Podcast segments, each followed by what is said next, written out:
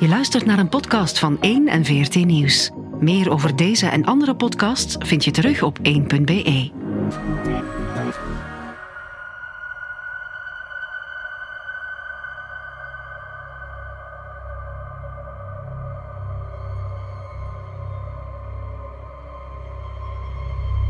De politie van Antwerpen is op zoek naar Britta Een vrouw van 25 uit Antwerpen.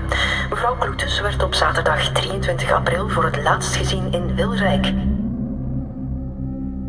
Dat wens ik toch niemand toe, dat niemand weet waar dat die is. Het is er nu juist gebeurd. Waarom is dat moeten gebeuren? Waar is ze?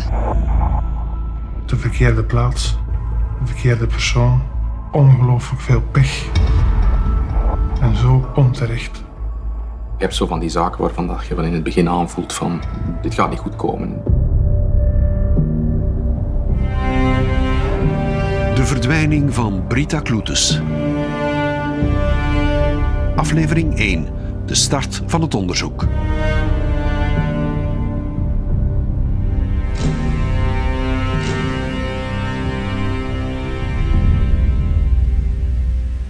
Nou, ik zie die hier nog altijd rondlopen.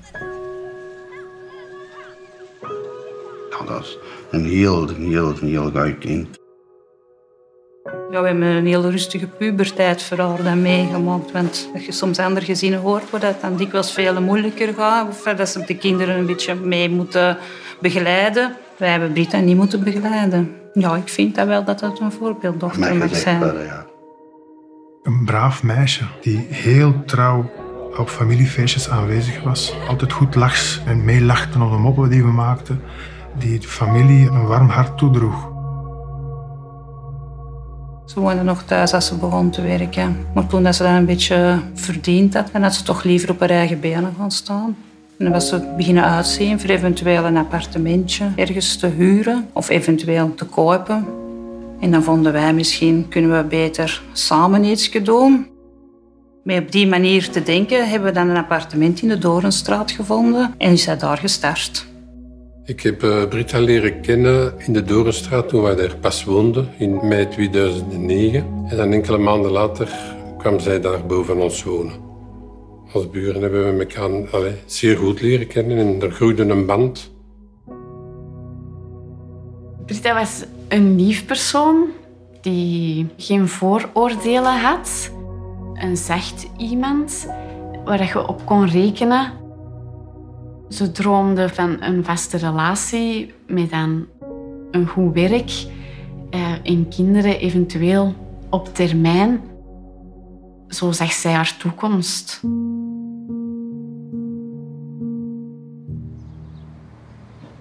Zaterdag 23 april was een enorme warme dag. In de voormiddag hadden we gezien dat Britta een wasje had gedaan. Ze had haar reksje buiten gezet. En dan iets na de middag dan zijn we op het terras gaan zitten. Dan eh, zagen we haar naar de garage gaan. En even later buiten rijden met haar Corsa. Verder is er die dag niks opvallends gebeurd. We waren op weekend met mijn ouders in Duitsland. We hadden wel gevraagd of zij niet wou meekomen, maar ik denk dat zij iets met een vriendinnetje wou afspreken.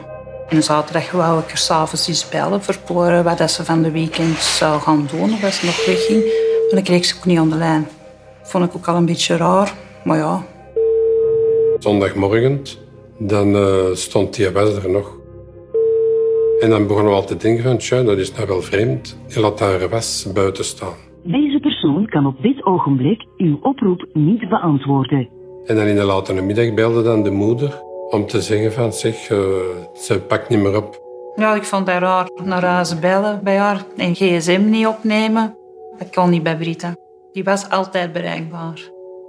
Toen kreeg ik de telefoon van mijn schoonmoeder, de, de oma van, eh, van Britta. En die vroeg of dat zij, hebben jullie nog iets gehoord van Britta? We hebben al een tijdje geen contact meer. En haar mama heeft dagelijks contact met haar via de telefoon. Ze neemt niet op.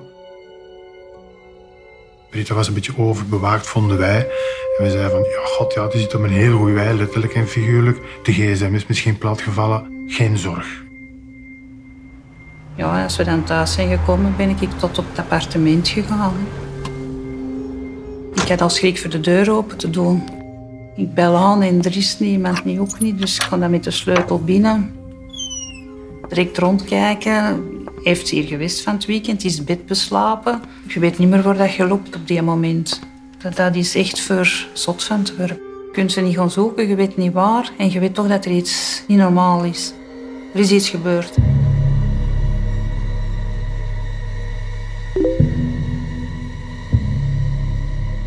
Vrienden en familie vragen intussen op Facebook of iemand Britta gezien heeft. De ongerustheid neemt toe. Dan stonden er op een duur honderden berichten en niemand wist van iets. Ik wist al wel 100% zeker dat ze niet zomaar was vertrokken naar ergens of met iemand of zonder aan iemand te laten weten waar dat ze was. Ik, allee, ik voelde dat en ik wist zeker dat er iets niet juist was, dat ernstig was. Ik heb dan aangeraden aan de moeder om toch naar de politie te stappen, maar die zei ook altijd van ja, het is een volwassen vrouw, eh, die gaan toch niet veel doen waarschijnlijk. Ik ben ook nog nooit niet bij de politie in contact geweest. Ik vond dat ook zoiets, een stap zetten, naar een politiekantoor gaan. Ik vond dat heel moeilijk. En dan nog voor dochter dan te moeten gaan aangeven als vermist. Maar ja, op den duur moet je wel. Hè. Je kunt toch niet blijven wachten. Dat maakt het alleen nog moeilijker. Maar ik vond niet dat ik er goed weer ontvangen.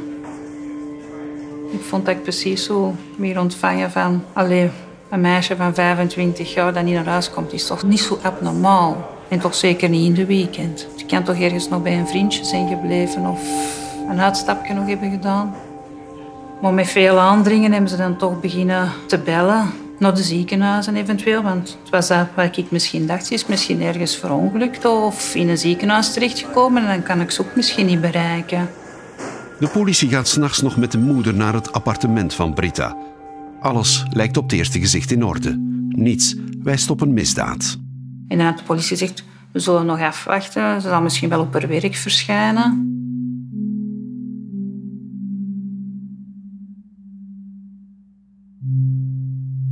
De dinsdagmorgen om een uur of half tien, denk ik, kreeg ik telefoon van mijn echtgenote. Britta is niet verschenen op haar werk. Ja, toen sloegen eigenlijk alle lampen op rood. Dit doet Britta niet, er is iets ernstig mis. De nonkel vraagt zich af wat er zou kunnen gebeurd zijn.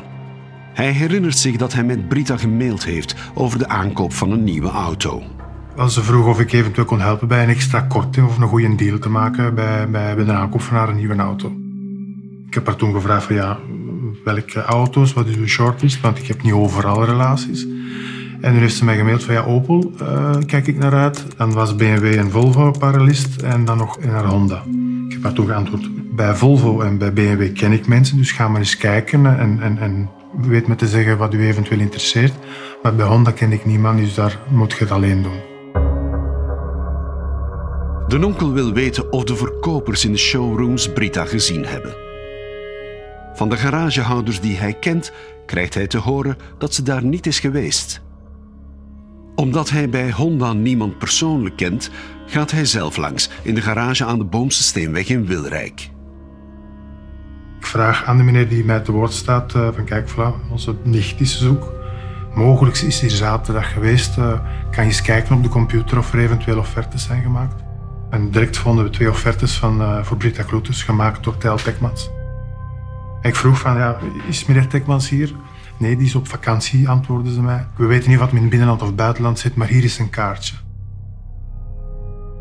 Het nieuws dat Britta in de Honda-garage aan de Boomse Steenweg in Wilrijk is geweest, is een eerste belangrijk aanknopingspunt.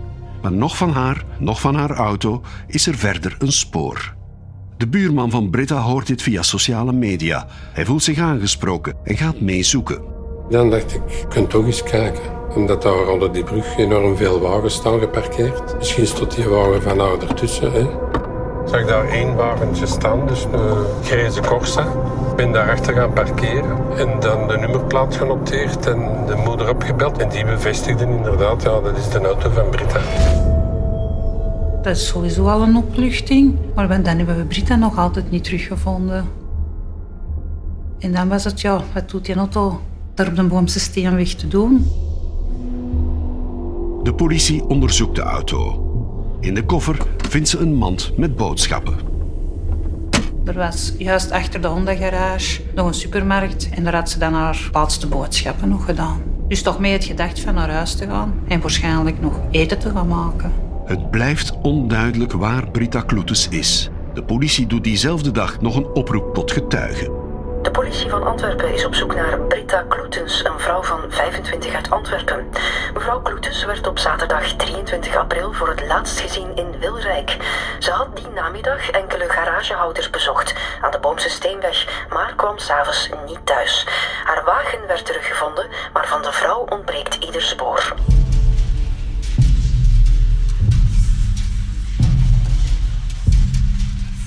Met de dag wordt duidelijker dat de verdwijning van Brita Kloetes bijzonder verontrustend is.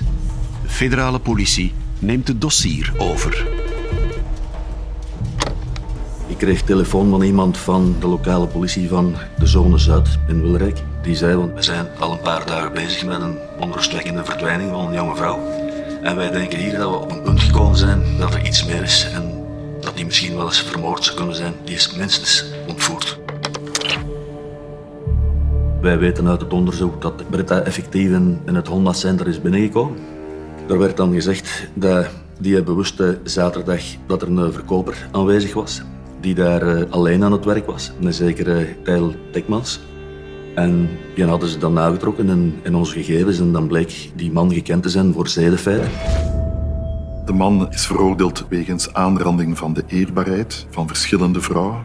Dat waren feiten die zich in het Mechelse hebben afgespeeld, waarbij dat Tekmans half vermomd met de fiets reed en dan vrouwen van een fiets trok en hen betastte aan borsten en billen.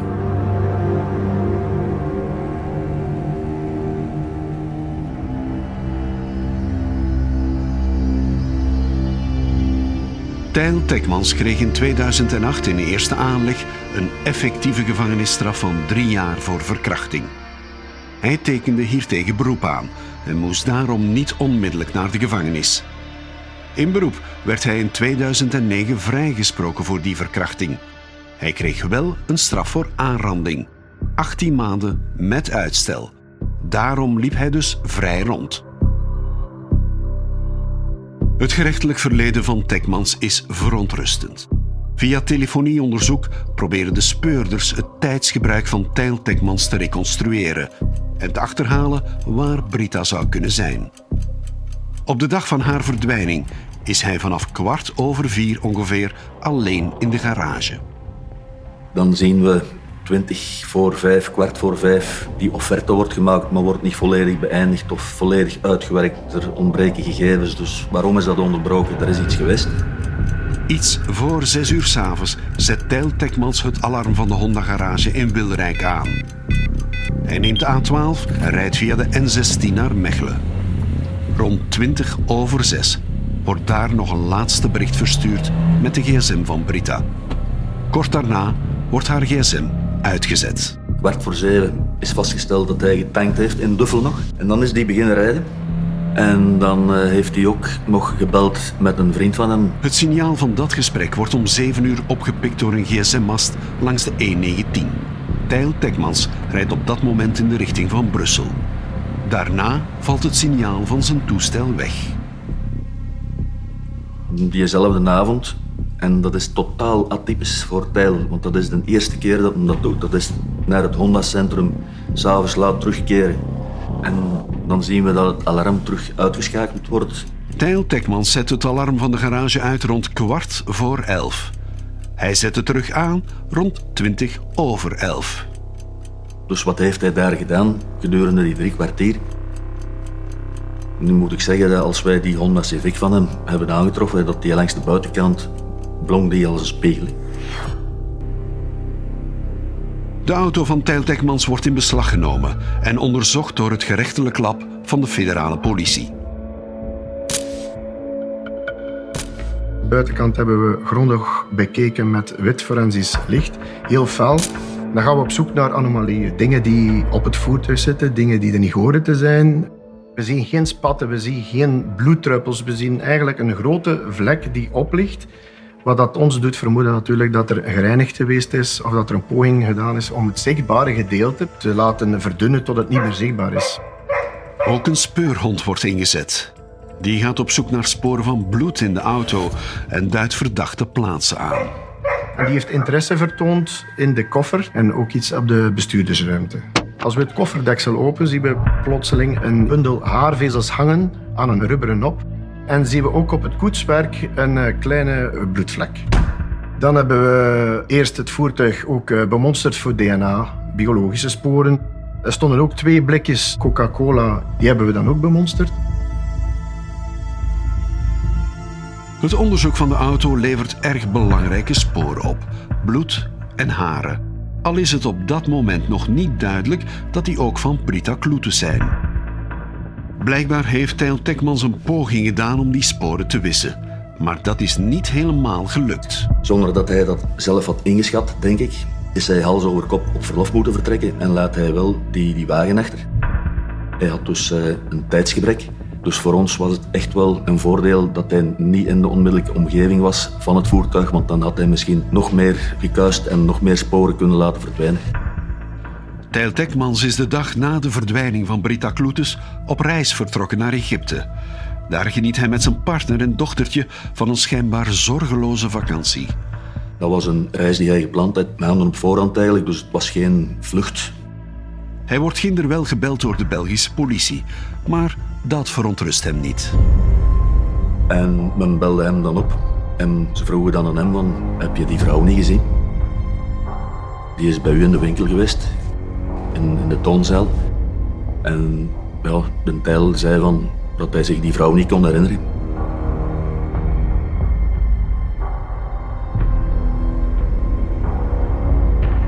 De federale politie besluit te wachten tot Tijl Tekmans terugkeert uit Egypte om hem te arresteren op de luchthaven van Zaventem. Wij hebben zijn vluchtgegevens gecheckt en dan bleek dat hij met een heel vroege vlucht vanuit Egypte zou terugkomen op Zaventem. Nu was het wel zo dat op dat moment dat hij ons ziet staan, begint hij al aan zijn theater eigenlijk en aan zijn komedie. En dan zegt hij tegen zie je wel dat ze hier staan? Ik heb het u gezegd, hè, dat ze mij terug moeten hebben. Hè. Als er iets gebeurt, ze moeten mij hebben. Dus hij had blijkbaar ginder toch al gezegd, ik verwacht problemen, want er is iets met mijn vrouw. En gezien mijn verleden, gaan ze waarschijnlijk achter mij komen. Hè. Hij was gelaten, of hij speelde de gelatenheid eigenlijk zo'n beetje het zwarte schaap spelen.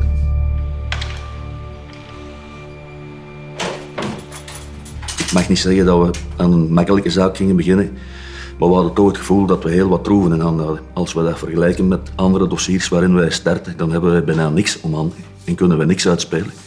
En dan is dat een heel ander verhaal natuurlijk. De onderzoeksrechter is niet verbaasd door de houding van Tijl Tekmans. Het is alleszins zo, dat staat vast, dat hij niet verrast is geworden ter gelegenheid van zijn eerste verhoor. Hij wist dat hij ging opgewacht worden in Zaventem en hij heeft dus ruim de kans gekregen om een verdedigingsstrategie op te bouwen. De verhoren met de verdachte worden integraal opgenomen. We horen dat de onderzoekers hem confronteren met de bewijzen die ze aantroffen op zijn auto. Maar Tijl Tekmans zijn antwoord is duidelijk. Ik weet niet hoe dat daar is gekomen. Ik herinner me nog dat ik eigenlijk ijskoud werd, dat we hem confronteerden met al die bewijzen. Dan antwoordde Tijl gewoon, ik zou het niet weten, ik heb er echt niks mee te maken. En dat was precies een gong die ging. Dan wisten van, we zijn hier aan iets begonnen en dat gaat niet gemakkelijk worden met deze man. Mensen zeggen wel eens van, ik viel van mijn stoel.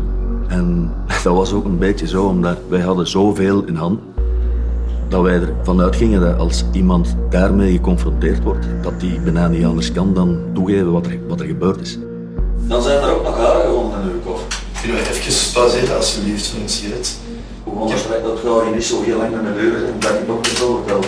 Aanvankelijk was er de hoop dat we Brita levend en wel zouden kunnen terugvinden. Maar natuurlijk, de hoop was redelijk snel beperkt door het feit dat er inderdaad die bloedsporen en haren in de koffer worden aangetroffen. Dat is uiteraard niet van aard om goede hoop eh, te kunnen blijven koesteren. Als je dat allemaal bijeentelt, dan geloof je niet meer in iemand die leeft. Dus het was gewoon de massale aanwezigheid van, van sporenmateriaal dat de conclusie doet trekken van die is vermoord.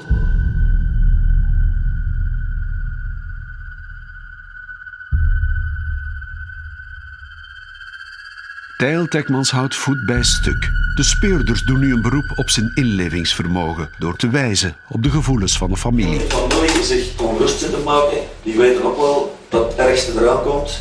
Die weten ook wel dat hij dood is.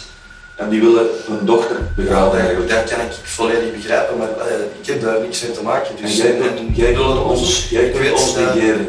Want jij weet waar, dat- waar dat is. Ik weet echt absoluut niet wat het is.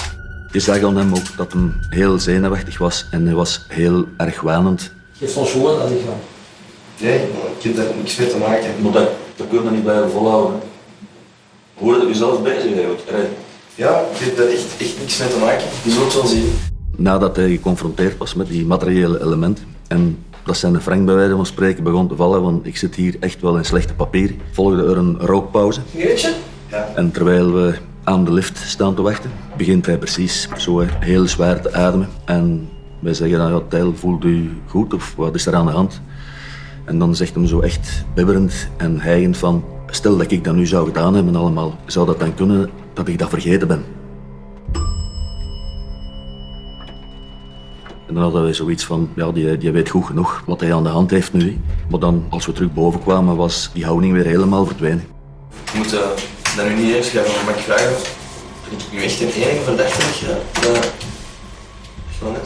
Dat, is niet dat, eh, dat hij had afgesproken met iemand of zo, of, eh, of dat hij vijanden had, of, of dat hij een Zoals ex-vriendje mijn had. collega, zoals mijn collega het ook heeft uitgelegd, zijn er eigenlijk talloze aanwijzingen in die kasten in uw rug. En, en daarom stopt hij al met verder te zoeken. Dat zeg ik niet, hè? Want, ah, ja, gaan- zijn we bezig met u Want wat gaan, wat gaan we doen als die morgen ergens levend tevoorschijn komt? Dan gaat die familie echt gelukkig zijn. Maar jij weet dat, dat dat niet gaat zijn. En ik weet dat, dat dat niet zo gaat zijn. Krijg nog een laatste kans. Om die ouders dan toch nog een beetje troost te bieden.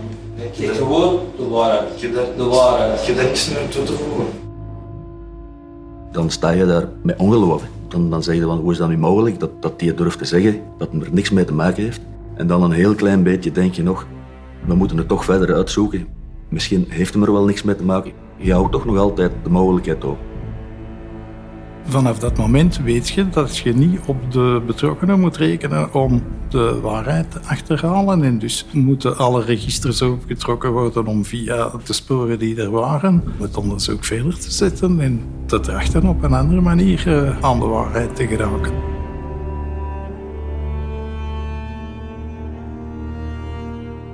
Na dit verhoor wordt Tijl Tekmans voor de onderzoeksrechter geleid. Die houdt hem aan op verdenking van moord. Maar van Brita Kloetus is er nog altijd geen spoor. Ik heb toch nog dikwijls gedacht, is dat wel degelijk dat ze overleden is? Zolang dat hij niet heeft bekend, bleef ik met gedacht zitten, ze is misschien toch nog ergens. Wij hoopten eigenlijk dat ze ergens gevangen gehouden werd. Want je hoopt uiteraard dat er leven is. Je durft niet denken dat ze dood is. Gehoopt. En hoe meer de dagen vorderen, verandert die hoop in wanhoop.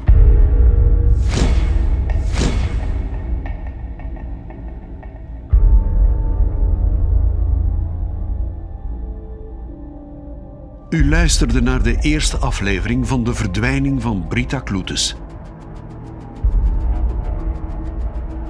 Hebt u informatie over de verdwijning van Brita Kloetus?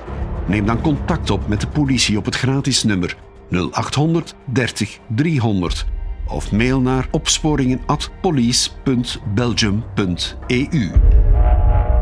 Dit wacht er u in de volgende aflevering. Is dat een onderbroek van u?